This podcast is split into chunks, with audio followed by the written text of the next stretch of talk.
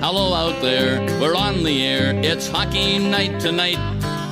Tension grows, the whistle blows, and the puck goes down the ice. The goalie jumps and the players bump, and the fans all go insane. Someone roars, Bobby scores at the good old hockey game. Oh, the good old hockey game is the best game you can name. Hallå, hallå, hallå, hallå, hallå, hallå, hallå, hallå, hallå, hallå. Yes, hallå och välkomna till NHL-podcasten med eh, Jonathan Ondskan, Teddybjörnen Ekeliv. Ja. Som vi hörde där i sin vanliga hallåramsa från Stockholm. Och mig då, Per Bjurman i Las Vegas just nu. Ja, Eller oj, eh, rättare sagt utanför Las Vegas. Jag är i Summerlin på en eh, liten resort. Eh, där jag avvaktar fortsättningen av slutspelet. just det. Och, och Summerlin, eh, det är ju inte där eh, William Karlsson och Mark Stone och Pietrangelo och de flesta av Vegas-spelarna håller till, är inte så? Jo, eh, träningsrinken ligger här i Summerlin. Eh, och eh, de bor här omkring. Det är väldigt affluent eh, runt här. Men inte, det är ingen särskilt lyx jag är på, även om det är väldigt stillsamt och fint. Och, och eh, jag fick en bra rate här som Marriott-medlem. Så att, eh, här eh, håller jag till. Just det. Du, och just nu vet jag ju att du, du sitter inne och spelar i en podd, men har du legat i poolen som en krokodil eller vad du sa häromveckan att du skulle göra? Att du skulle ha en liten, eh, ja, lite slutspels, liksom, paus på något sätt i alla fall eh, och inte bara sitta och hamra i bloggen? Nej, det har inte blivit någon tid till det. Utan, men så? eh, när vi är klara med den här kanske jag ska ligga vid poolen och, och hamra på dagens intro till bloggen. Ja, just det. Kanske li- lite i solen sådär. Ja, men det är alltid något i alla fall. Att sitta på en solstol och göra det istället för inne i en hotellsoffa. Ja. ja, det är i alla fall väldigt fint här. Är, jag har dörren öppen ut mot eh, trädgården här och det rasslar i palmerna och klarblå himmel och fåglarna kvittrar. Men jag, kan inte, jag hade tänkt att sitta ute för, och, och, och kontra, men det var ju något år när du var på resa i Kalifornien när vi fick in fågelkvitter i, i bloggen. Ja, jag satt på en balkong i Santa Barbara. Ja, just det. Ja, men det blåser lite för mycket ute där. Eh, Jag tror att det skulle störa ljudet om jag gick ut. Men vi kan ju prova på slutet för att se. Ja, just det. Det är, det är ju, precis, om det blåser och fångas upp i micken så kanske det låter som att du sitter i någon storm uppe i, Ja, i, i Halifax eller något sånt där. Men det, men jag testar på, på slutet så går jag ut en sväng så får vi se hur det. Hur det är. hur det funkar. Ja, just det. Mm. Och egentligen har jag ganska mycket frågor om hur det har varit i, på ett annat ställe i Vegas. Då det också varit i, i veckan. Men det kanske vi kommer in på mer när vi ska prata om den serien. Men du har ju Yes. lite att dela med dig av eh, därifrån. Kan jag tänka mig. alla. Ja, ja, jag har varit eh, runt på slutspelsmatcher på andra ställen som du vet och upplevt eh, eh, mäktig stämning. Men eh, det finns nog ingenting som slår eh, en fullsatt Team Mobile när det, när det går bra för Knights. Eh, men vi som sagt, vi återkommer om det. Ja, ja. Vi tar saker i rätt ordning så som vi brukar försöka. Ja, och, men vi, vi tar om... Det här är ju tisdag när vi spelar in det här, så måndagskvällen var det ju två serier Mm. som kom längre än de andra och eh, en avgjordes. Och vi börjar med den då. Den eh, kanadensiska North-divisionen. Där eh, fullbordade ju då Montreal Canadiens en sweep mot eh, Winnipeg Jets Ja. hemma i Bell Center och eh, eh, lyckorhus utbröt i hela eh, Montreal. Det är ju lockdown där. Ja. Eh, Så de fick ju sätta in polis och grejer, men, men det gick inte att hindra Montreal från att fira att de är klara för semifinal för första gången sedan 2014 med, med sitt ärevördiga lag. Precis, det var lite eh, folkfest ute på gatorna faktiskt. Ja. Trots att det, ja, det var häftigt att se, men det är klart att det blir så i... Nämnde Toronto som hockeyns mecka när vi pratade den serien förra veckan när Maple Leafs hade blivit utslagna. Men så är det ju verkligen att Montreal tycker verkligen att de har rätt i det epitetet med alla sina Stanley Cup-titlar och historia och så vidare. Så eh, jag, jag förstår att, att de inte kan hålla sig inomhus när de är klara för konferensfinal, eller som jag kommer fram till att det heter semifinal just i år. Ja. Nej, hockey är ju där som fotboll är i, i italienska metropolen. Liksom. Det är utan tvekan nummer ett och otroligt viktig, eh, viktig del av, av identiteten där uppe. Ja, det allmänna måendet. Ja, ja så är det. Ja. Eh, Men de har eh, eh, verkligen anledning att fira. Det var ju fantastiskt starkt. Till att börja med att slå ut Toronto då. Med, med att vända 3-1 underläge. Och sen eh, svepa Winnipeg som ju nästan alla hade som favorit. Eh, precis som de hade Toronto som favorit. Precis, du och jag. Ja, vi pratade om att vi fick ta av oss dumstruten, eller jag kallar det för skamhatten när jag inte kom på att det heter dumstrut förra veckan. Det har varit mycket hattar här, för, för har hattande från min sida kan Ja. man säga. Ja, det kan man säga. Eh, I största allmänhet de sista veckorna. Men eh, det är väl dags att lyfta på den där, eller sätta på sig rättare sagt dumstruten igen här. För att eh, både du och jag sa att Winnipeg skulle ta det här relativt klart. Ja. Eh, jag hade ju skrivit 4-3-bloggen, men tror jag ändrade mig här i podden och sa att det, blir, det går snabbare. Så, Ja, För Winnipeg. Eh, Ja. eh, men det har inte varit något snack. Eh, eh, sen Shifley försvann framförallt så tycker jag Je- Je- Jets har sett otroligt klena ut. verkligen. Alltså, det är svårt att, bara skylla på Scheifele-grejen. Montreal hade nog vunnit den här serien Ja, ändå. absolut. Kanske är ganska Ja. klart. Men det, det är ju svårt samtidigt att komma ifrån att dynamiken i hela serien och inte minst i, i Winnipegs spel eh, fick ju sig en rejäl törn när en så ledande spelare som Scheifele både liksom eh, pådrivarmässigt och inte minst vad han bidrar med på isen. När han gör en sån grej i första matchen. En sån riktigt hjärnsläpp som ger fyra matchers avstängning. Ja. Som eh, går över till nästa säsong. Han kommer att ha avstängd i en match i höst också. Ja, just det. Vad tyckte du om med fyra matcher? Ja, ja, ja med tanke på eh, eh, hur det bedöms nu för tiden, hur eh, Department of Player Safety har agerat eh, senaste året, så tycker jag det var... Eh, I skenet av det var det rimligt med fyra matcher, tyckte jag. Ja, jo precis. Man har inte så höga förväntningar på dem längre. Vad de ska bedöma. Nej. Men fyra matcher, ja. Eh, Har, vi, har, vi, har det hänt sen vi spelade in senast? Eh, ja, det har det gjort. Precis. Det har inte varit någon match i den här serien sedan vi pratade senast. Utan senast vi pratade så var det ju inför den här serien att Winnipeg skulle ta det här relativt enkelt. Då. Så att, eh, Ja. det har hänt mycket sedan dess kan man säga. Den där situationen känns väl lite överspelad, men, men jag tyckte att eh, det var grovt fult. Eh, han var, de, de försöker försvara med att han försökte stoppa ett baklängesmål där i tom kasse, men eh, det var ju, dels var ju det för sent och dels så har jag en stark känsla av att han var förbannad och ur balans. Det hade synts redan tidigare i tredje perioden när han åkte på en utvisning. Han sparkade i båsdörren och höll på. Ja. Så jag tror att han var, han har lost his mind, Scheifele. Ja, helt enkelt. Och sen så tror jag också det finns ju liksom fast etsat i nordamerikansk hockeykultur sen tidigare i alla fall. Och det börjar ebbas ut mer och mer. Men det dy- dyker upp då och då också det här med redemption och liksom eh, skicka signaler till nästa match och sånt där. Alltså, och nästan vara ute efter att skada motståndarna när, när det blir förlust. Alltså den, den kulturen finns ju traditionellt i liksom USA och Kanada. Ja.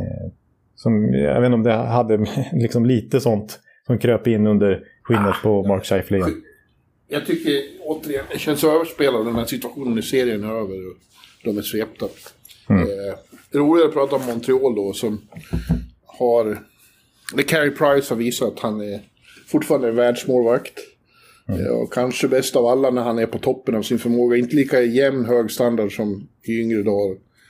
Eh, och därför kanske inte mätbar med en sån som Vasilevski. Men när han stångas upp på, sin absolut, på, på den fulla potentialen Ja. då är han ju helt enorm, mannen. Ja, det är ingen snack om saken att han har visat igen här varför han är... Att han vi kanske vill lägga beslag på titeln som modern tids bästa keeper i konkurrens med Lundqvist och sådär. Eh, han, är ju, äh, han är ju otroligt bra. Och jag tycker ju kanske inte att det påtalas. Jag har varit inne på det tidigare i podden flera gånger, men jag tycker inte att det kommer fram tillräckligt mycket hockeymedia, så det kanske är mer jag som, som övertolkar det här. Men eh, hans, hans sätt att vara på liksom smittar av sig både på, på ett positivt Precis. sätt hos medspelarna och på ett negativt sätt mos- motståndarna. Så hans lugn, hans nästan retfullt kaxiga lugn. Eh, ja, jag blir provocerad som motståndare i alla fall. Erik Gustafsson sa det igår, jag pratade med honom efter matchen, den avgörande matchen, eftersom han gjorde mål där, Erik. Just Jag det. kallade det viktig, viktigaste mål en svensk har gjort för Montreal sen Mats Näslunds och Kjell, Kjell Dahlins eh, tid när de vann kuppen 86. Ja, just det. Precis. Eh, Det bör det ha varit. Eh, och han sa just det att det, det, eh, carries... Han, han har ju spelat några år här i NHL och, och, och framför bra målvakter, men han har aldrig stött på en one of a kind. Så, eh, det där lugnet sprider sig genom hela laget. Ja, nej, han är, han är, han är, han är ett unikum faktiskt på det viset. Ja. Care Price. Men överhuvudtaget då, Montreal, alltså, eh, på en sån sak som den här sanslösa siffran. Jag gillar ju siffror och den här siffran måste man ju lyfta fram. Alltså att eh, ja, de är uppe nu i 374 minuter utan att ha legat under det här slutspelet. Det är sju timmar. Ja, ja. Ja, alltså vi, vi såg ju glimtar av det eh, förra året att de är bra, det här laget är bra på slutspelshockey och då hade de ändå inte, eh, det är åtskilliga pjäser som har tillkommit sedan dess som har gjort dem till ett ännu bättre slutspelslag. Ja, alltså dels tuffingar som Corey Perry och ja, men Eric Stahl till viss del kan man säga. Joel Men Edmondson. de är inte bara tuffa, de är ärrade på andra sätt också. Vet, eh, de blir inte nervösa när, när det blir hett i köket. Liksom.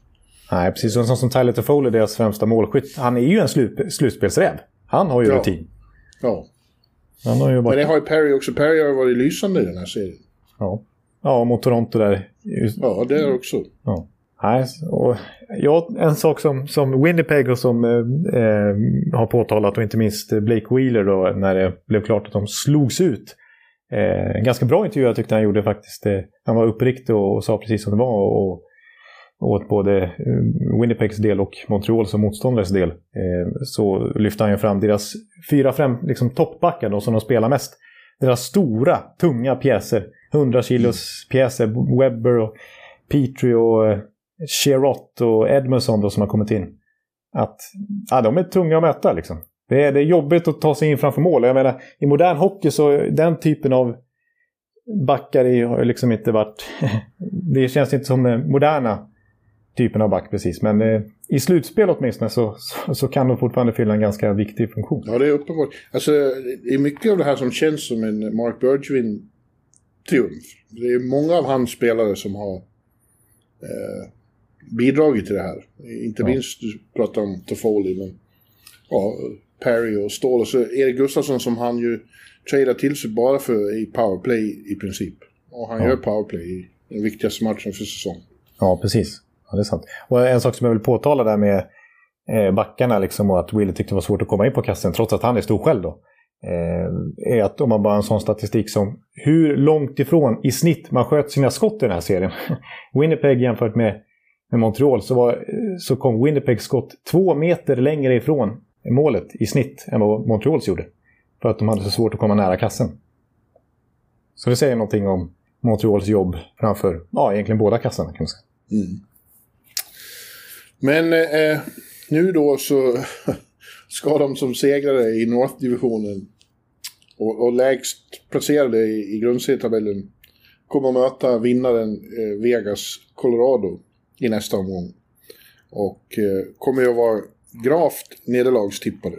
Igen. Och, men det har de inget emot. Det sa Erik igår också när jag sa det. Det antar jag att ni inte har något emot. Nej, det gick ju rätt bra mot Toronto ändå. Det gick bra nu också. Eh, vi, vi, det är bara skönt att ingen tror på oss. Då har vi ingen press på oss. Och det ligger såklart någonting i det. Och vi har ju sett nu på Twitter att de är på oss och fortsätter, fortsätter så här. Josef Häggblad skrev att vi, att vi ska fortsätta underskatta eh, jinxen fungerar, skriver han. Åt dig och mig.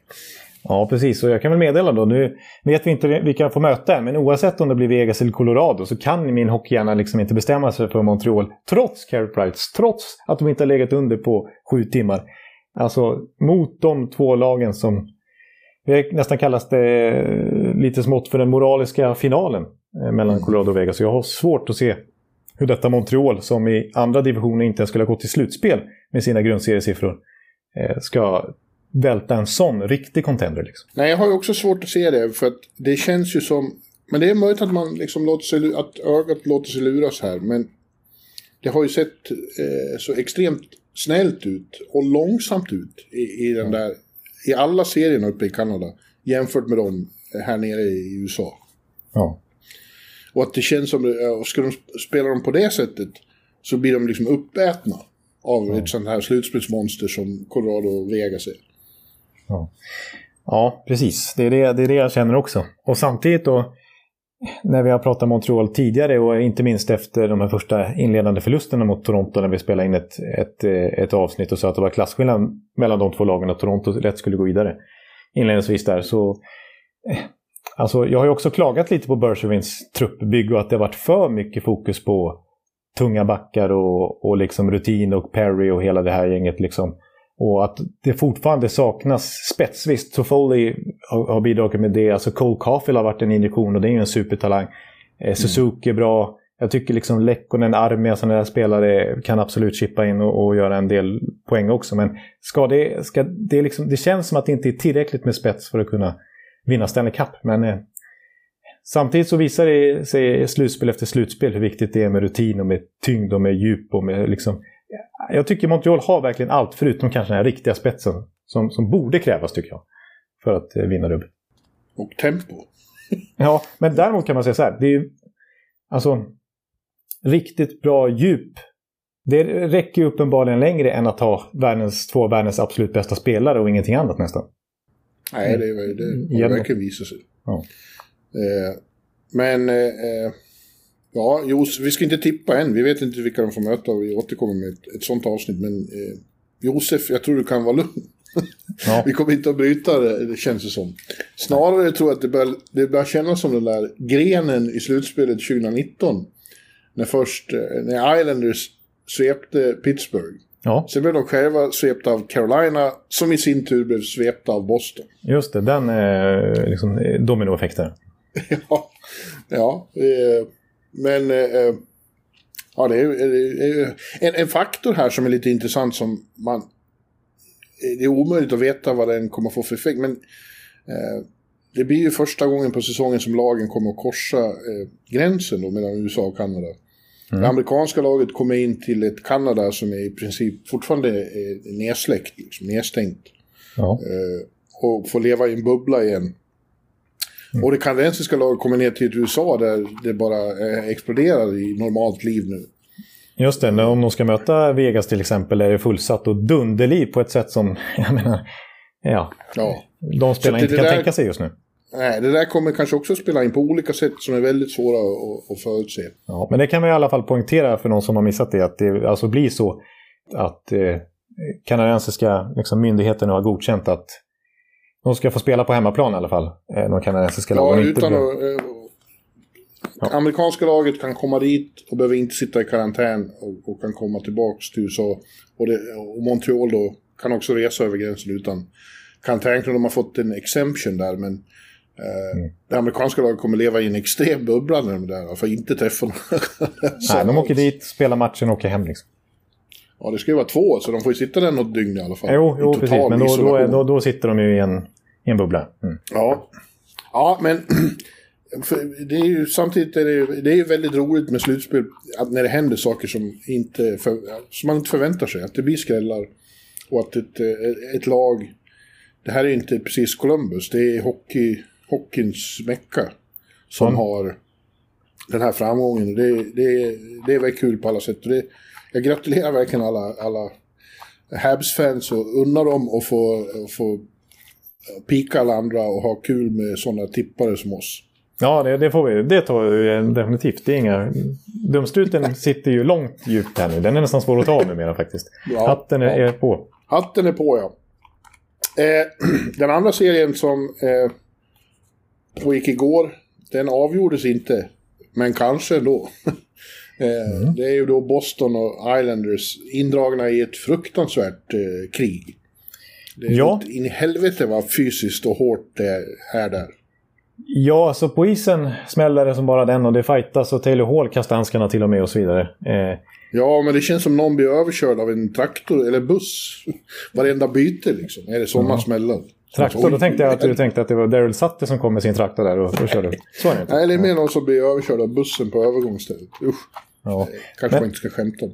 Ja, men nu har det i alla fall, eh, jag menar det är inte bara på isen utan det är ju även eh, verbalt mellan Bruce Cassidy och Barry Trotz som det har hettat till på ett sätt som... Eh, ja, ja, Trotz håller sig väl lugn. Han är för rutinerad för att, att nappa på det. Men Bruce Cassidy, det kom ju precis som nyhet, han fick böta 25 000 dollar för sina uttalanden igår. Ja, just det. Eh, det går bra att slå huvudet av folk och så, det, men, men säger man något, kommer man ha kritik mot domarna eller ligan, då jävlar. Ja, men det är NHL-logiken under George Parrow som vi har vant oss vid. Ja. ja. Eh, Rangers fick ju 250 000 dollar i böter och eh, Cassidy då 25 000. Men jag varit också lite paff när han uttalade sig igår efteråt. Av flera anledningar. Ja. Dels så har jag ingen bild av att, av att eh, Islanders blir, får, får som favör. Han hävdar ju då att de har lyckats säga in ett, ett narrative att de är New York Saints snarare än New York Island. Så att de är helgon och aldrig gör några fel. Nej, precis. Och att det är någonting som eh, domarna köper ungefär. Ja, att, att deras skickliga coachstab har sålt in den här bilden och kanske Lou också då.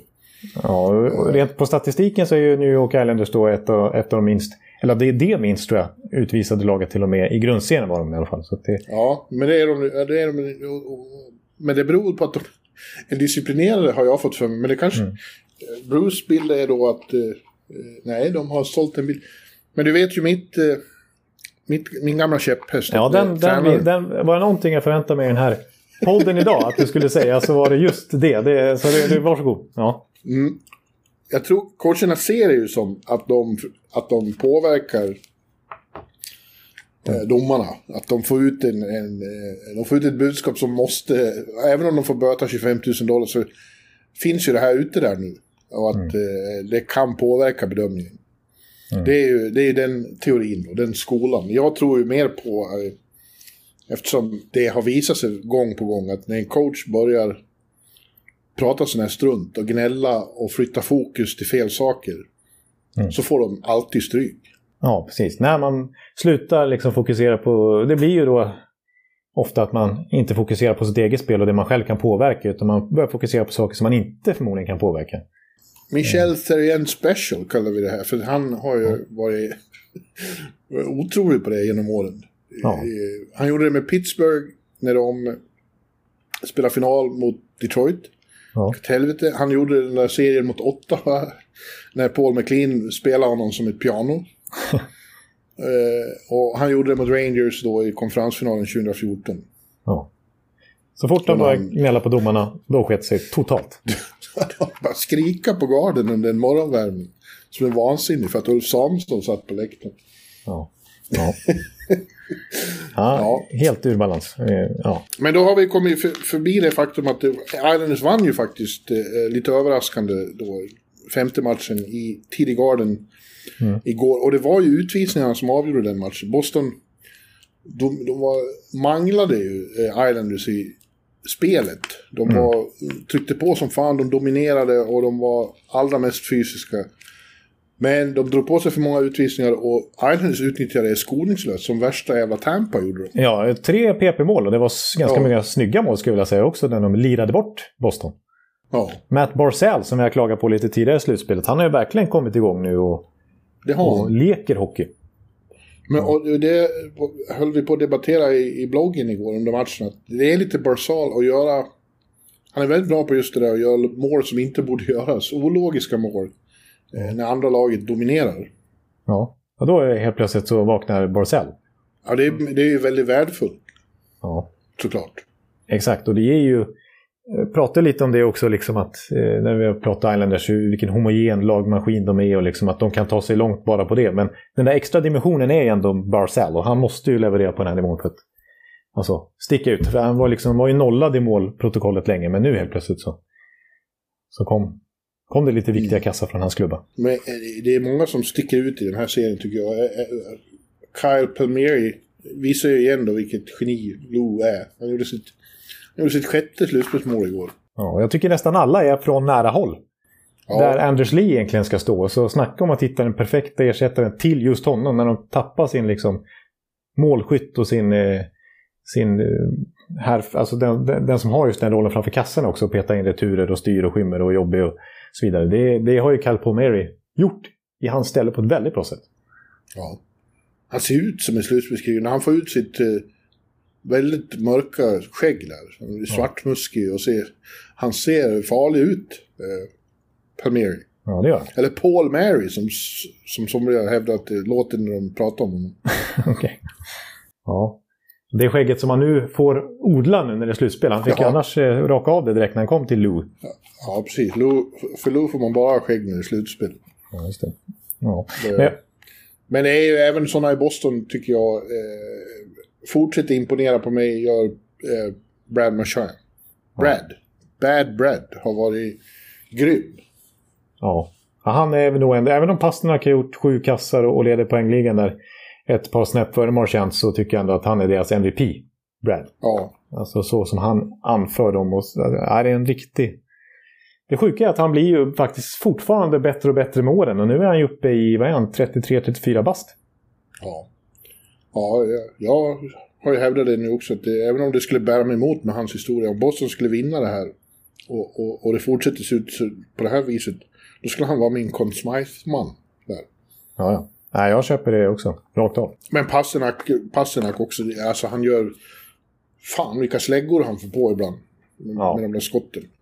Verkligen, och jag tycker att han är... Något som han är väldigt skicklig på, det är ju visserligen många av de liksom, bästa målskyttarna. Men han speciellt tycker jag, även i 5 mot 5-spelet, inte bara i, i PP när han kan stå still och skjuta direkt likt en Stamkos eller Ovechkin, utan i 5 mot 5, att hitta de här öppna ytorna, att ställa sig och helt plötsligt bara vara öppen och kunna skjuta sin slägga. Liksom. Att i en eh, 3 mot 2 till exempel, bara hitta perfekta positionen där, där backarna tappar fokus på honom och sen så bara stå helt öppen och kunna bomba på. Ja. Mm. Men vad ska vi tro? Nu har då Islanders eh, matchboll. Kommer hem till Colosseum eh, på onsdagskvällen och kommer eh, att spela inför, alltså det har varit sagolikt eh, tryck där redan innan. Ja. Men den här matchen är ju den största de har spelat på flera år, i, eller på, på, hur länge som helst på, på ön. Ja. De har läge att slå ut Boston och gå till semifinal. De var i semifinal i fjol, men då spelade de i en bubbla. Ja, precis. Det här är ju något annat ändå för hemmapubliken att ta del av. Ja, och de kommer att ha haft eh, tailgating party i solen i hela dagen. Det kommer att vara vansinne på ja. ön. Men då är jag faktiskt lite rädd för Bostons målvaktssituation med tanke på att Tucka har eh, problem. Han är ju uppenbarligen inte helt eh, fräsch i kroppen. Det är ju någonting som... Mm. Nej, han byttes ut efter, efter två perioder igår. Det trodde man ju berodde på att det var några puckar som gick in. Men då sa ju Cassidy efteråt att han är inte 100%. Det var maintenance som behövdes. Ja. ja, och det är klart oroande. Precis, och dels om inte det är en riktiga tuckar som vaktar kassen, om vi säger att de skulle... Ska de då kasta in Jeremy Swayman, rookie, inför de här vargarna på läktarna ja, som bara ryter, som ju helt förstörde Tristan Jerry totalt i ja, Pittsburgh-serien. Liksom. Eh, det, Ja, det känns lite skakigt i en så viktig match. Ja, det gör det. Men jag säger samtidigt som någon sa redan efter tredje matchen, det var, kan vi inte bara gå till eh, overtime i Game 7 mellan de här två?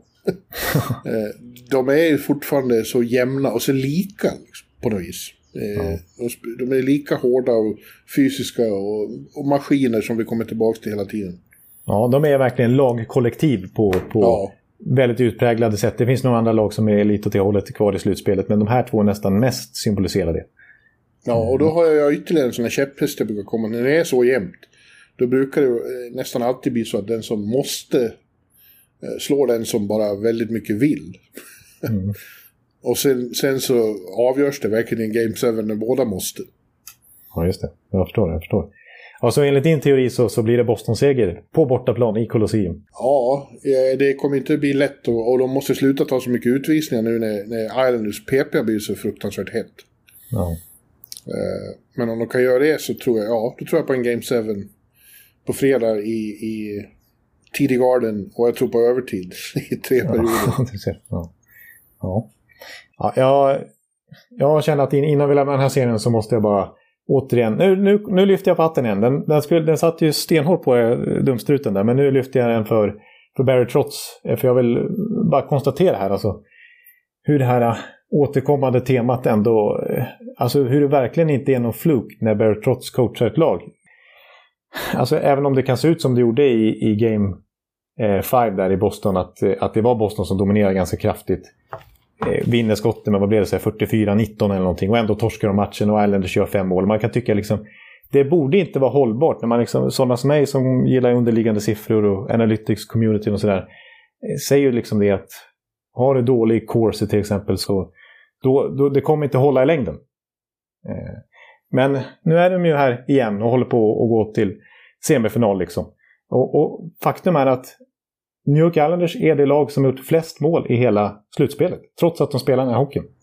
Ja. Och då kan man tycka ja men det är lite flukt just, just då. Men så går vi tillbaks. Hela Barry Trotts period i New York Islanders, sedan 2018 när han tog över. Under den perioden så är det New York Islanders som har gjort flest 5 mot 5 mål i hela Stanley Cup på tre år. Under Barry Trotts. De har gjort två mål fler än Tampa Bay. Ja. Att, eh, ja. Kollar man på Corsi, 40-45 procent är inte speciellt bra. De borde inte kunna vinna så här mycket matcher och göra så här mycket mål. Men nej, år efter år så är det likadant. Så det är verkligen ingen fluk. Alltså, vinner Barry Trotz den här serien som han kanske gör nu mot Boston. Då har han vunnit 11 av sina 13 senaste slutspelsserier som han har coachat, inklusive Washington. Det är ju ett otroligt facit för en coach. Men, medan Toronto har väldigt bra corsi, eller hur? ja, eh, ofta. Eh, nej, men så man måste verkligen ge det till, eh, till Trotz att eh, han vet vad han håller på med. Alltså. Det är inget snack om saken. Ja. Vi, eh, det blir väldigt spännande. Så allting är spännande nu. Eh, ju längre man kommer i slutspelet, desto tyngre blir allting. Ja, så är det Eh, och ikväll då, denna tisdag kväll, så kommer det eh, två otroligt viktiga matcher till. Eh, där det bör verkligen eh, allting dras till sin spets i de två återstående serierna vi har. Och först och främst då så är det ditt Tampa som har chansen att eh, slå ut eh, Carolina i Raleigh ikväll. Efter ett längre uppehåll än de flesta. Det var två, två dagar mellan de här matcherna. Ja. Och det förstår man inte riktigt, men det är väl för att det kanske är en... en eh, det är inte så att det precis är långt mellan Raleigh och Tampa. Det tar ju mindre än en timme att flyga mellan, ja, verkligen. medan, medan andra får eh, flyga desto längre. Eh, men det kanske är en, en, ett privilegium man får som mästare, jag vet inte. Ja, det tycker jag är fullt välförtjänt. Inga konstigheter. Ja, Men jag ska erkänna det att jag satt uppe igår natt och tänkte att det var dags för Game 5 mellan Tampa och Carolina. Att vi ska stänga den här serien nu. Och så började ju aldrig matchen. Och sen förstod jag att nej, de hade fått alltså en extra... Ja, jag, hade, jag bara utgick från att... Jag hade inte ens kollat schemat. Jag bara tänkte det är klart att, att matchen ska vara i natt. Men det fick alltså ytterligare en dag. Ja, nej, så det blir, det blir nu det. Eh, eh, Tampa, Carolina Hurricanes, Tampa Bay Lightning. Tampa leder med 3-1 eh, efter matcherna i Amalie Arena. Och eh, ja, Victor Hedman sa efter, efter eh, senaste segern att nu är vi i samma läge som mot eh, Florida. Då utnyttjade vi inte den här chansen. Det ska vi göra nu. Man ska avsluta så fort man kan. Ja. Fråga Toronto. Men det blir inte, det blir inte lätt i PNC Arena. Nej, för av alla fanatiska stämningar vi har sett nu när det har släppts in publik så... så ja, så PNC Arena är faktiskt inte mycket sämre alltså. Nej, Det blir det ett ruggigt eh, drag också. Men eh, det är ju återigen, det har vi varit på, eh, inne på hela tiden med Tampa, även mot Florida, att eh, deras, deras rutin, deras erfarenhet och den kyla som de har fått av den erfarenheten i de största ögonblicken, eh, den, eh, den, den avgör hela tiden till Tampas fördel. Ja, precis. För att, eh, ja, jag kan ändå hålla med om... Det, jag gillar inte att jinxa och prata om det här viset på Tampa. Och vi är så, Ja, men nu får du lov att vara professionell här. Ja, ja, nu får jag vara lite, med, lite faktiskt eh, objektiv här. Eh, men... Eh, Ja, och se det nyktert. Ja. Eh, men eh, absolut, det, så är det ju. Att, att, då, det har de visat i den här serien. Jag, exempelvis i Game 4 då i Tampa när Carolina leder med 4-2 i, i andra perioden. Och har chansen att och liksom sno tillbaka båda bortamatcherna och åka hem till PNC Arena med 2-2 i matcher och plötsligt liksom är det jämnt igen. Eh, ja. all, på bara några minuter så slarvar man bort det och torskar med 6-4. Det var ju en exceptionellt konstig match i den här serien. visserligen. Eh, I, I tre matcher hade, man, hade, man, hade vi beskrivit det som, och nu är det schackpjäs, och det är Queens Gambit och, och, och de eh, är listiga och strategiska och den som är smartast. Så plötsligt kommer andra perioden, som i lördags, och det bara exploderar i mål och händelser och fram och tillbaka. Så hej och hopp. Ja. ja, det är nästan svårt att analysera någonting ifrån. Men samtidigt så var det också just där Tampa-rutinen som kom fram lite grann. Och en sån som Nikita Kutjerov som, som bara tar tag i matchen. Ja, På ett sätt som man kanske inte gjorde för fyra, fem år sedan. Eller kanske inte i Columbus-serien heller, om man, om, för 2019 om man vill påpeka det. Men, men eh, det är ju lite Kutjerov över Kutjerov numera.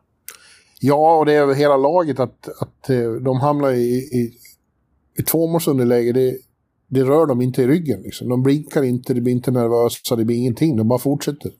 Ja. Ja. Och, ja, och jag, alltså när, när vi nämnde Kutjova så måste jag bara, jag, jag, jag kom att tänka på det lite själv. Så här att egentligen borde man ju, alltså Kutjova borde ha ännu högre status i Tampa. Jag, nu pratar jag inte bara generellt i ligan, jag menar i, i Tampa liksom hur, hur viktig Kutjov är för laget. Han, alltså nu missar de hela grundserien då. Och de gick till slutspel ändå. Eh, så det liksom, de har ju så många komponenter. Men eh, bortsett från den här grundserien då, så har han vunnit interna grundserien i poängligan för Tampa fem år i rad. Sen han debuterade i, i Tampa 2013 så har han gjort 67 poäng fler än någon annan i laget. Eh, och om man räknar slutspel så är det faktiskt så att han har gjort 26 poäng fler än någon annan i hela NHL sen han debuterade i, i ligan 2013. Han är 26 poäng före tvåan Sidney Crosby. Eh, liksom, alltså, Kutjerovs siffror... Ja, det, han, borde, han borde inte bara ha högre status i Tampa, han borde ha högre status i, i, i hockeyvärlden. Alltså, han är ju, när han är som bäst, då är han på samma nivå som McDavid, McKinnon, Matthews. Han är, han är en av dem. Han är en av mm. de uh, yttersta elitskiktet av superstars. Ja. Det är dags att slå fast det bara. Ja, ja, det är ingen snack. Precis, det är, det är verkligen hans 128 poäng säsongen 18-19. Det är den bästa siffran på hela 2000-talet. Nu skulle ju McDavid förmodligen ha slått den i år, men ändå. Det är, det är den nivån liksom. Men ja. samtidigt, eh, alltså apropå statusen i Tampa, så liksom samtidigt så så här, ja men Vasilevski, det är klart han är... Man kan argumentera för honom också, nominerad till Vesna Trophy nu för fjärde året i rad otroligt viktig för Tampa och rädda dem ibland också när det blir lite för mycket Hawaii-hockey. Liksom. Eh, när det blir lite för svängigt som det kan tendera att bli vissa gånger i Tampa. Eh, och så här, Hedman, menar, för, för hans del är det femte året i rad han är nominerad till Ja, det får vi se då imorgon då, om han nomineras. ja. nu är jag bara utgår från att Hedman får en Norris-nominering, men... Eh, ja, det tror jag du kan, du kan vara ganska lugn för. Ja, exakt. I så fall är det femte året i rad han får det. Han eh, vann ju Conn Smythe i bubblan. Och eh, det finns ju en, ett ordspråk som Cooper etablerat i Tampa att, liksom, att eh, as heady goes we go. Att han, mm. det alltså hans eh, humör, hans spel, det är vägvisaren för hur det går för Tampa Bay som lag.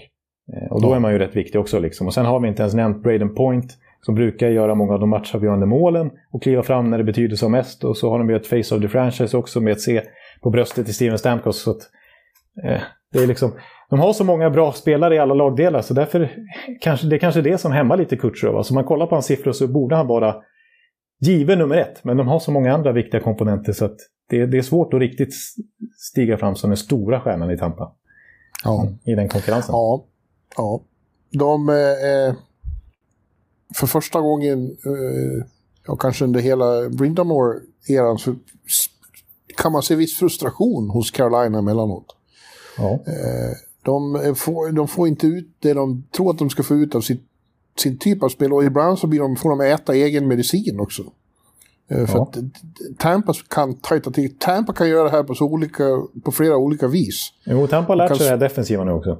Ja, de kan spela ut det, men de kan ju också stänga ner totalt och störa med samma slags forechecking. Ja. Eh, så, men, men, men eh, Samtidigt Carolina är jävligt bra. Det blir inte, blir inte det minsta förvånande om de vinner ikväll. Nej, precis. Och, och, faktum är att ska man liksom koka ihop de här fyra matcherna och komma fram till vad den största skillnaden har varit så är det ju trots allt powerplay. För kollar vi 5 mot 5 så står det 6-6 i mål.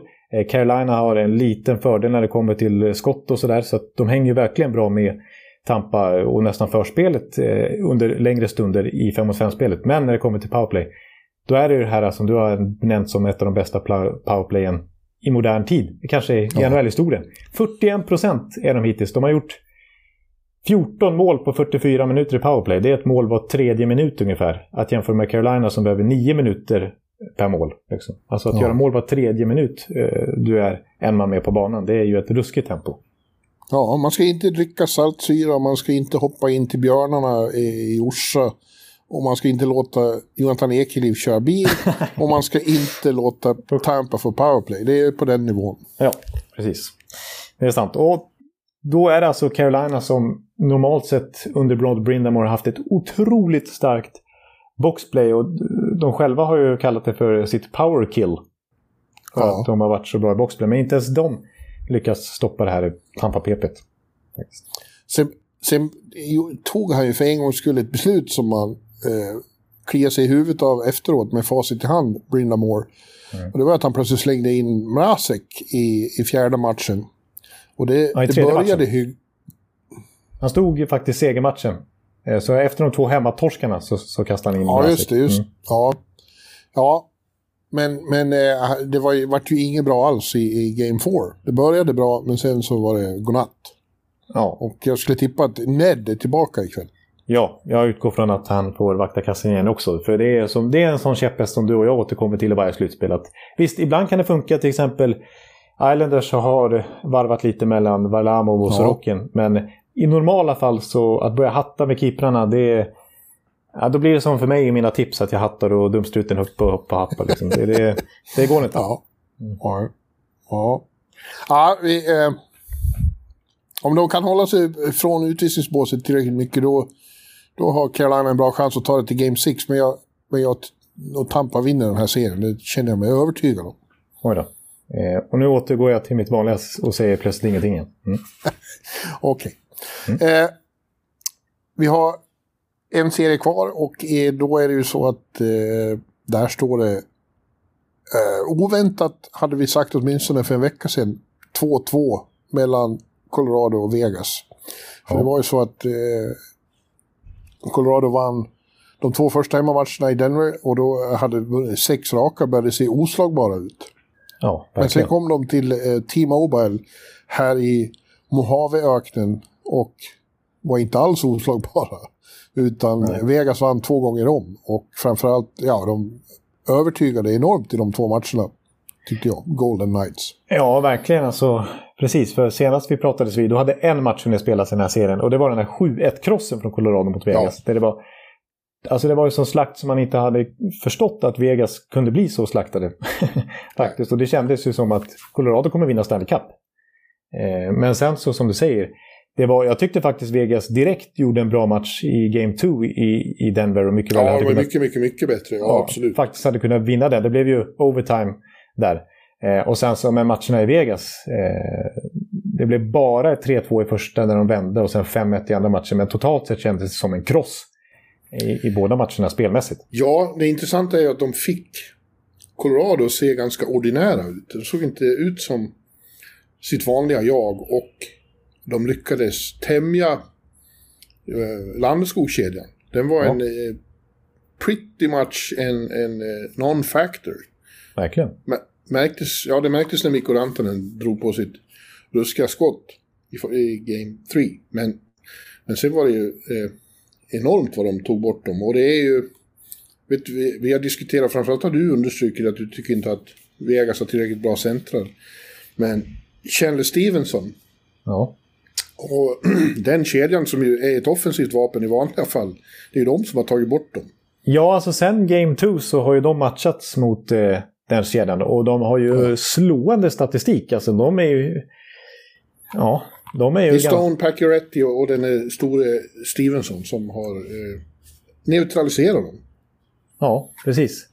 Eh... Och då kan man ju tänka, ja men... Eh, hämmas inte deras offensiv då? Jo, lite, men då har de istället sin ursprungskedja med Carlson, Marches och Smith som går in och producerar istället. Ja, Marches har ju hattrick till exempel i Game 4 då. Ja. ja, det är lite kul. Den här kedjan har ju varit en konstant sen 2017, sen de klev in i ligan. Precis, det har hänt mycket i laget sen det där Stanley Cup-finallaget som var först ut. Men, men just den kedjan, den är fortfarande intakt. Så här, fyra ja. år senare. Vi gillar att lira ihop, säger Karlsson. han, han är inte de stora stora ordens man precis, men ja, vi gillar att lira upp. Vi gillar bara... att lira fort. Ja, det får man så. säga. Jag tycker typiskt, eh, alltså vilken press de sätter, vilken forecheck de har haft i de här. Hemmamatcherna. Och jag tycker verkligen, alltså om man ska försöka imitera kommentatorn ungefär hur det kan låta ett Vegas-anfall, så hur de bara kastar in puckar mot mål när de har övervunnit den. Och, och folk på mål och allt möjligt på mål. Liksom det är så här, it's Marshall Show, and oh, it's out with the say, oh, it's Riley Smith, oh, it's Wild Bill, oh, it's a scores, it's scores. Liksom. Det bara öser på liksom. Ja, mm. Ja de, de, de irrar ju omkring där något helt otroligt. Och, och, det är så lätt eh, att det händer som för Nemet där i andra. Ja. Om man inte han liksom... Ett, ja, och slår, slår man bara iväg pucken då är det en Vegas-jävel som kommer och tar den. Precis, precis. Alltså det Ja, det såg taffligt ut av Nemeth, men samtidigt blev han ju rejält stressad. Han trodde att han hade tid bakom mål. Där kommer en, Vegas-spelare full fart. Han vände sig om. Puff kommer en Vegas-spelare också. Han bara tappar pucken. Liksom. Ja. Och han kastar sig och tror att det redan är mål. Och sen så när han reser sig upp, då blir det mål igen. För det första visar sig inte vara mål, men det blir mål ändå. För att det är Vegas som bara ja. öser på. Ja, ruskigt. Nu eh, tenderar det väl att bli, ska bli annorlunda när de är på hemmaplan Colorado. För då kan eh, Bednar matcha bättre. Ja. Eh, och se till att de... Eh, men eh, som du sa, Game 2, de här tendenserna började synas redan då. Så att det är, när de åker härifrån så det känns som Avalanche är i, i lite trubbel. Ja, jag känner det att, att jag är imponerad av Peter Bohr, hur han har lyckats vrida den här serien till Vegas fördel. För jag tycker också att det är lite coachseger och att den här, den här forechecken, den gillar ju Vegas att spela med, men den har varit enormt tydlig i den här serien. Jag tror också att det har lite med att göra hemma, hemmapubliken. Vilket ja. tryck det var, vilken ja, vi, energi de får av det. Vi ska komma till det, men... Ja. Men eh, ja, du har helt rätt i det där. Eh, De Boer ja. har varit bästa coachen hittills och, och Bednar har fått brutal kritik i Denver Post. Ja. Deras krönikör hoppar på honom att först att han sågar spelarna, sina stjärnor efter eh, tredje matchen då. Ja. Att han kastar dem under bussen med dem och sen har inget svar på, på det här. Han måste komma på något för att ändra taktiken på något vis. För fortsätter så här, då, får, då kommer Avalanche åka ur. Ja, och de, tror tror... Inte att han, de tror inte att han har något i bakfickan. Nej, för Colorado har kunnat spela på samma sätt ungefär hela året. Och de, de har ju så otroligt skickliga backar så att det är svårt att stressa en Gerard eller en McCarr eller en Demon Taves liksom. Men... Ändå gjorde Vegas det. Ja, precis. Alltså för att Vegas märkte ju i Game One att, att ligger man inte på de här killarna, om de får komma rättvända i uppspelen och Colorado kan spela sin transition hockey, liksom, då kan ju de slå otroliga passningar och öppna upp spelet och riva upp sår i Vegas-försvaret. Men sätter man press direkt, liksom, så att de inte hinner vända upp, eh, när Colorado tvingas spela enkelt istället, ja, då är de sårbara. För att Colorado gillar inte att spela enkelt. En sån som McCarr, han gillar inte att bara slå en eh, sarg ut liksom, eh, när han är pressad. Då måste han hitta på något roligt istället, för att det är så, han, han vill vara konstruktiv. Men då kan det bli pannkaka istället också. Och vi har ju sett hur Vegas gång på gång har lyckats checka fast Colorado trots att det är väldigt kompetenta spelare med Avalanche tröja på isen. Liksom. Ja. Ja, och, och några, några sekvenser under matcherna fick han också, också kritik för Ben att han såg så okontrollerad ut i båset och var så jävla arg och skrek så att han var helt hes. Ja, det är inte likt honom. Nej. Han brukar vara lugnet själv. Precis, och man har ju bilden av att han har ett självspelande piano. Liksom, att han för det mesta inte behöver göra så mycket. Mm. Och nu när det kommer kanske an på honom så blir det lite stressat. Ja, för det är verkligen så. Nu är det... Nu, är det, nu, nu tittar man på Colorado och, och liksom ser att det är deras tur i schackspelet, eller man ska säga. Det är de som måste svara nu. Eh, för ja. att det, fortsätter det så här, att Vegas får spela på samma sätt och Colorado inte eh, liksom kontrar och ändrar på någonting här nu, då kommer ju Vegas vinna den här serien. Trots Colorados fantastiska lagbygge. Ja, ja det, är, det är verkligen så det känns. Och eh, här i Vegas då så är det ju, börjar ju febern stiga nu. Alltså, det, ja. det är ett enormt tryck kring, kring Golden Knights igen. Det är väldiga 2018-vibbar här och stämningen som du var inne på i, i Team Mobile. Ja. Ja, det, det, det, är svårt att sätta fingret på skillnaden eh, på stämning i olika hallar. Men, men det är ju, om man tar Colosseum då, på Long Island så är det ju mer det är mer aggressivt där och det, ja. det, det är otäckare för motståndarlagen med det där rytandet vi har pratat om. Ja, ja det, det, är ju liksom en mer fientlig eh, hall där.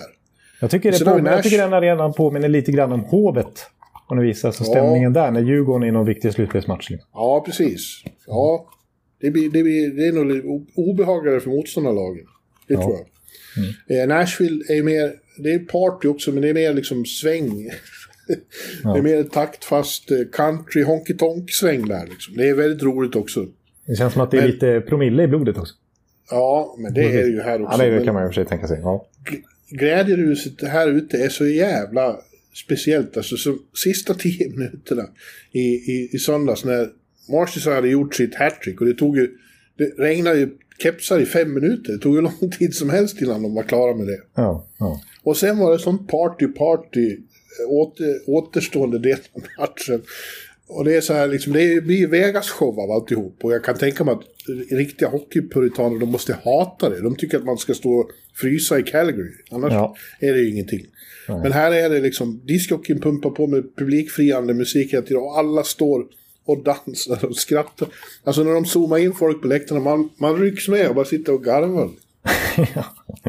Ja, jag, jag såg faktiskt i bloggen att, att du, när, när du liksom... Eh, när det är något speciellt, då kan ju du reagera med ett eh, oj voj. Ja, Men det här var inte bara oj oj voj, utan jag såg att det var oj fucking voj. ja. Faktiskt, eh, sista minuterna ja, det var, Ja. ja. det var det. Och, och, och de gör vågen grejer.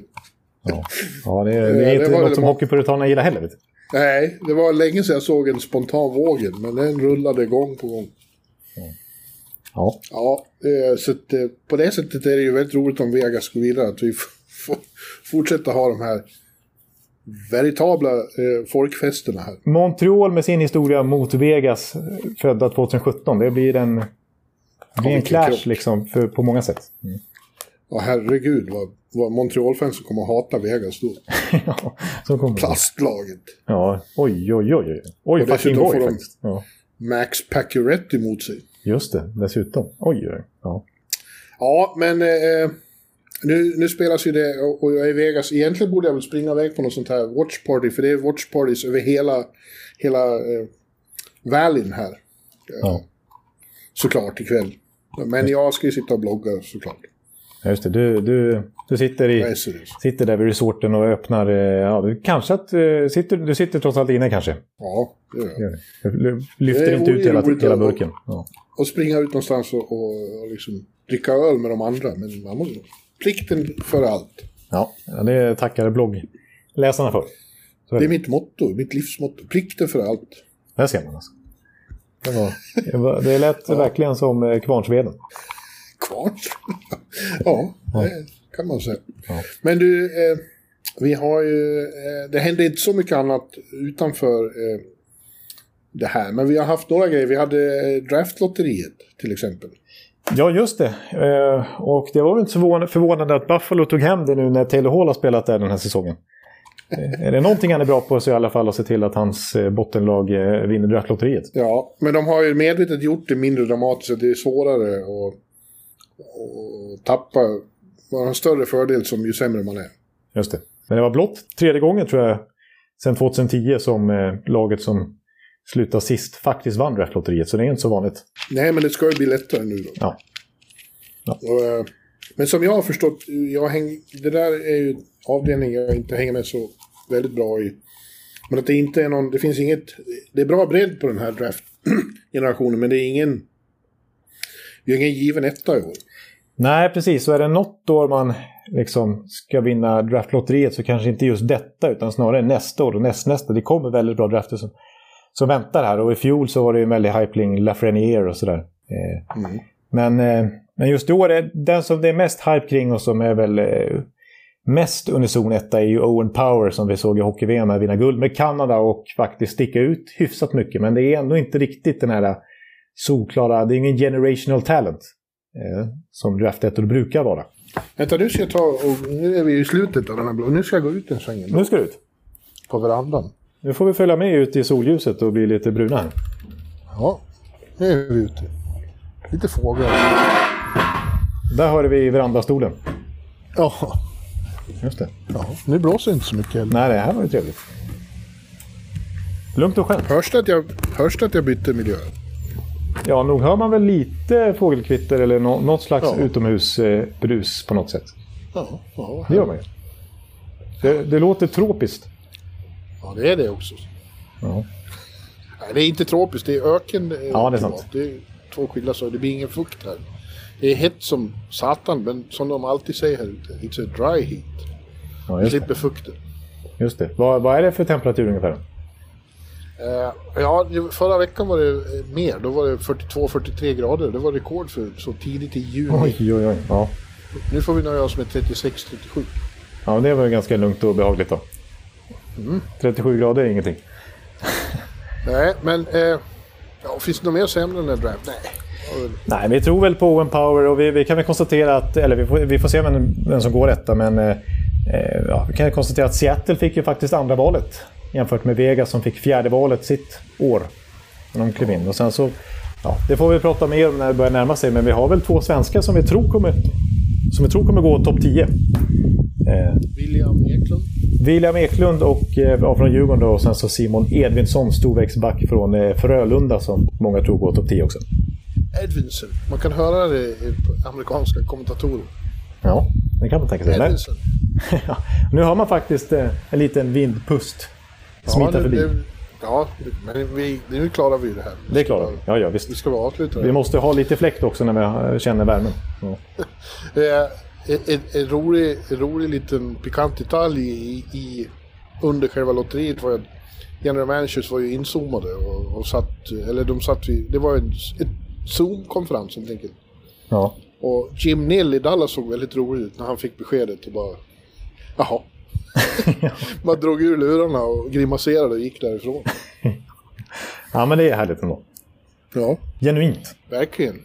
Ja. Men du, eh, du nämnde, det måste jag faktiskt nämna, du nämnde ju där att Kanada vann VM-guld. Mm. Eh, och eh, det säger inte så lite att eh, ändå så var man tvungen information om det på kanadensiska sportsajter fick man scrolla långt ner för att hitta att Kanada var världsmästare. Eh, och det är hockeyns hemland. Det är ju för tragiskt alltså. Eh, man, kan, man tycker att någonting måste göras för att och, och stärka VM-statusen och se till att världsmästerskapet inte krockar med den största ligans slutspel. Som är så oerhört mycket större här än vad VM är. Ja, nej men det är ju så. Det, det där är ju en jättestor eh, fråga. Eh, som man kan diskutera länge och med liksom, ta vilken annan sport som helst. Eh, VM är ju liksom... VM och OS är ju det största. VM har ju i princip samma status. Men i, men i hockeyns fall så är det, skickar Kanada ett F-lag. Ja. Sverige skickar väl i princip ett C-lag. ja, jag kom på en annan sport som har samma problem, det är ju basket. Basket-VM är ju ingenting eftersom största ligan inte är med. Nej, men det, det har ju att göra just med när nordamerikansk eh, Visst, det struktur kolliderar med europeiska intressen. För att eh, ja, det kommer ju aldrig bli någonting så länge NHL är mycket större än IHF. Och NHL kommer med sina miljardärägare kommer aldrig skicka sina extremt välavlönade spelare mitt i en säsong till IHFs mm, liksom, grejer. Eh, som de inte tjänar en, en dollar på. Så att, eh, eh, Nej, vill de ha VM får de lägga det i månadsskiftet augusti-september. Ja. Eller så är det liksom... eh, det- kan man ju tycka tyvärr på ett sätt. Eller så måste liksom NHL få mer... Ja, man måste låta NHL få styra mer ungefär som när det är World Cup. Eh, Ja, så Nej. det vill ju inte IHF heller. Nej, det vill de verkligen inte. Och de har ju problem med OS är ju alltid en problematik med NHL-spelare just av den anledningen också. Så det, är ju, det är ju pengarna där som... Vart pengarna ska landa någonstans som är det stora problemet. Och NHL har ju störst makt. Liksom. Att, eh, Ja, det är i alla fall, jag tyckte det var talande. Jag gick in och- letade på både Toronto-sajten och på nationella sajter. Det var ju nästan ingenting. Nej. Nej. Men apropå VM då så får vi ju konstatera, vilket jag tycker är intressant i NHL-synpunkt, att ja, en, de eh, började ju uselt, eh, Kanada, i, i världsmästerskapet som alla har koll på. Och sen så blev det ju nästan ett mini-miracle on ice där när de vände på alltihopa och gick och vann hela turneringen. Med Jared Gallant som tränare som nu känns ju... Ja, först var det ett uselt skyltfönster för honom nu när han ska söka ett nytt jobb. Men eh, nu blev det ju det ultimata skyltfönstret för honom. Nu har han ju verkligen stärkt sitt värde och mycket talar ju för att han kommer bli New York Rangers nästa coach. Ja, nu går jag in igen. Nu går du in. Ja, eh, ja, jag tror... De säger nu att det är bara en fråga om, inte if, utan when, eh, Rangers meddelat Galant till nye coachen. Just det. Jag såg att Darren Drager sa att om inte Gerard Gal- om han, från Galants sida, om inte han tackade ja till New York Rangers, då skulle Darren Drager bli gobsmacked. Ja. ja. Men eh, samtidigt, jag avslutar bara där, de som är där och som åker och spelar VM, de vill ju såklart vinna. Liksom. Ja, ja. Det blir ju, det, det, så blir det ju. Ja. Ja, eh, i övrigt har vi fortfarande många lag utan coach. ja. Eh, det har inte liksom rört sig så mycket på den fronten. Nej. Men det kommer lite mer uppgifter om eh, intervjuer och sådär och vilka som kan vara aktuella för vissa jobb. Och det som vi vill få nämna här i NHL-podden som ett av de mest intressanta namnen som ploppat upp igen. Det är ju faktiskt Rickard Grönborg som då ska ha blivit intervjuad för ja, headcoach-positionen i Buffalo Sabres. Ja. ja, det vore ju sensationellt och det vore jävligt roligt, tycker jag. Ja. Och det vore säkert, det, det skulle ju vara väldigt bra för svenskarna där, inte minst Rasmus. Ja, som ju känner. Grönborg bra. Precis, och, och skulle och- trivas som fisken med en svensk coach. Precis, och eh, Grönborg som dessutom är mer backcoach än, än inriktad. Liksom. Han har ju varit backcoach i Tre Kronor innan han blev huvudansvarig också. Så att han skulle säkert vilja jobba med Rasmus Dahlin. Eh, och, vice versa. Eh, men ja, sen vet jag inte. Man kan se det på olika sätt. Alltså, på ett sätt kanske Buffalo liksom är en bra chans för Grönborg att komma in i. Liksom. Eh, och samtidigt vill man kanske inte ha att göra med Pegulas och, och den, det kaoset som varje tränare måste handskas med i den klubben. Men eh, Nej. det kanske är Nej, de som man- skulle kunna i det här läget, med, med tanke på att de ändå har testat allting och inget har funkat, så kanske det är en sån klubb som skulle kunna tänka utanför boxen då och, och plocka in en europeisk tränare till slut. Ja, fast de, de, eh, de eh, har ju minst sagt experimenterat. och det- De hade ju en europeisk coach i princip med... Med eh, Kruger. ja, och det vart ju inget bra. Nej. Så det kanske blir en Bruce Boudreau eller något sånt där som... Om nu han vill dit. Men det, det kanske blir ett mer etablerat namn igen. Ja, ja vi får se. Eh, awards, eh, har börjat regna in också. Eh, vi har till Ja. exempel Vessina och, och eh, Selke och Lady Bing har presenterats. Ja, det kommer... Masterton ganska- kommer idag också såg jag. Ja, Oskar Lindblom är nominerad och tror jag kommer att vinna det. Ja. Ja, det köper jag. Eh, det blir väl spännande nu eh, om några dagar när Norris kommer. Ja, precis. Om Hedman är nominerad. Det är ju överhuvudtaget ett svårt Norris-år med liksom flera olika kandidater eh, och många som har olika argument. Det finns... Ja, det är... eh, Det är samma sa- sak där som, på, som, vi, som vi sa om draft etta i år. Vem, vem går egentligen först? Det är lite liknande med Norris där. Att, eh, ingen så solklar etta som det brukar. Nej. Nej. Men det är väl... Ja, Adam Fox. Jag tror att Adam Fox och Hedman är, är givna och sen är det väldigt... Eh, Cale McCarr hade varit given om han hade spelat mer, men han var borta lite för mycket tror jag. Eh, så det finns väldigt gott om kandidater i övrigt. Ja. Jag vill nämna ett till tränarnamn förresten när vi nämnde där. Då, när, som har lite anknytning till VM eh, onekligen också. I finallaget den här gången på den förlorande sidan Finland. Alltså Jukka Jallonen som har gjort det så bra där i finsk landslagstränare när de eh, gjorde sitt Miracle on Ice 2019 och gick och vann hela turneringen där med, när det faktiskt var ganska mycket NHL-spelare i de andra lagen. Sverige hade ju ett väldigt namnstarkt lag och de slog ut ett otroligt namnstarkt Ryssland och de slog ut ett ännu mer namnstarkt Kanada också på vägen till det VM-guldet med ett eh, inte så namnstarkt Finland. Så att, och Jukka Jalonen har ju pratat om att han, han har ju klagat på, mer högljutt än till exempel Grönborg, att, att inte, kom igen nu, jag, jag vill till NHL och, och våga anlita en europeisk coach. Och han har hållit tränarkurser i Nordamerika och sånt där, så han har verkligen visat att han vill, vill dit. Och eh, ja, så han börjar liksom också nämnas lite här nu som kanske att han faktiskt skulle kunna vara ett namn eh, för ett tränarjobb i, i NHL. Och Jarmo Kekkeläinen, finske general managern i Columbus, eh, sa till någon finsk tidning här i veckan också att ja, han är faktiskt ett alternativ för oss. Kanske snarare Ja. som assisterande i så fall, men att, att komma över till Nordamerika nu i alla fall. Ja. Mm. Eh. Ja. Ja. Ja, men det, det, var väl, det var väl det här det.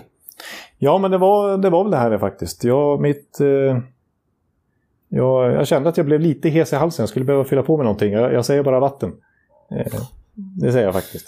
Eh, men det skulle Ja. jag nog behöva mm, fylla på glaset. Du, det var ju förresten, var ju frågor om det. För två veckor sedan var du ju skadad. Hur, hur är det med din eh, upper body? Ja, precis. Min upper body, det är ju alltså en tumskada kan jag avslöja. Eh, Ja. ja, det avslöjar vi redan då. Eh, nej, men den är, den är fortfarande inte helt... Eh, Är det sant? läkt. Nej, det har gått eh, lång tid men det är fortfarande lite irriterat och sådär. Men jag har det, sen någon dag tillbaka har jag slutat med att plåstra om mig i alla fall. Så när det blir exit-intervju då, kan- då kan du avslöja att jag, jag spelade skadad. Ja, precis. Jag har ju, jag har ju faktiskt... Eh, ja, jag har varit ganska rejält... Eh, nej, det ska jag inte säga. Jag tror inte jättemånga skulle klaga på en litet sår i tummen här i NHL-slutspelet. Men en, en liten upper body har jag i alla fall dragits med. Så är det ju. En annan sak som måste tas upp här som jag får ständiga påstötningar om i, i, i bloggen. Ja. Varför kan inte Jonathan Ekeliv ibland komma in och, och, och lägga några kommentarer? Och du säger att du vill inte göra det under Tampas matcher och det är okej. Men varför kan du inte göra det annars för? Ja, men det, det, det kanske jag kan... eh, Ja, jag kommer ihåg att jag testade lite för några år sedan. Jag kanske, jag kanske får göra det igen då. Jag vet inte Ja. riktigt varför. Framförallt har det med, med Tampas eh, match att göra. Jag, jag, grejen så här, Nej, men det, för, det, det respekterar vi, men Ja. de spelar inte varje kväll precis. Nej, precis. Så att jag, jag kan... eh, Ja, jag, kan jag, jag, jag, jag hör vad ni det är säger. något konstigt motstånd här, vi förstår inte. Nej, precis. Jag, jag hör vad ni säger och, och eh, rätt vad det är så kommer ondskan att eh, visa Du vill sig. inte nedlåta det till min blogg, är det så? Nej, så, så, så, så är det inte. Men eh, rätt vad det är, vet du. Den som väntar på något gott. Ja, vi väntar väldigt länge nu och Ja. tycker Ja. det kommer att bli jättegott. Okej. Ja. Men Ja. Eh, så värst länge behöver ni inte vänta till nästa podd i alla fall. Nej, vi måste ju komma rätt snabbt och, och eh, tippa eh, semifinalerna också. Just det. Så eh, vi, vi återkommer med avsnitt 332 relativt snart. Och eh, ja, då är vi framme i andra, eh, alltså i semifinalen helt plötsligt. Ja. Då är det verkligen hett. Ja. Eh, men Men då dess, säger vi så. Ja. Nu ska jag gå till poolen. ja, det önskar jag att jag kunde göra också. Eh, Men jag ska i alla fall snart få se Tampa igen. Ja, du det. timmar. Oj, Ja. oj. Ja. Eh, Så jag kanske ska vika strumpor eller sånt där jag brukar göra innan Tampa-matcher för att liksom, ja, få rätt mindset. Ja. Men eh, Lycka till med det, hörru du. tack så mycket och tack alla som lyssnar på oss och på återhörande snart igen. Yes. Hej då! Hej! Hallå, hallå, hallå. Hallå, hallå, hallå. Alex Chiazot, Joe Luis Arena och Esposito. Esposito. Uttalsproblem, men vi tjötar ändå. Och alla kan vara lugna, inspelningsknappen är på. Bjuder Hanna Kohl, han är grym i sin roll. Från Kållesoffan har han fullständig kontroll på det som händer och sker. Det blir ju allt fler som rattar in hans blogg. Och lyssna på hans podd. One, two, times speed, so Hallå, hallå, hallå. One, two, times speed, so Hallå, hallå, hallå. Ekeliv, som är ung och har driv. Verkar stor och stark och känns allmänt massiv. Han hejar på Tampa och älskar Hedman. Sjunger som Sinatra. Ja, och där ser man. Nu är det dags för refräng. Dags för magi, Victor Norén. Du är ett geni. Så stand up at home and remove your hats. Höj volym, för nu är det plats. One, two, times speed, so Hallå, hallå, hallå. One, two, times speed, so Hallå, hallå, hallå. One, two, times speed, so Hallå, hallå, hallå. One, two, times speed, so Hallå, hallå, hallå. Det er utroligt længe siden mor, der samtidig trods har råd. Hallå, hallå, hallå. Det er utroligt længe siden mor, der samtidig trods har råd.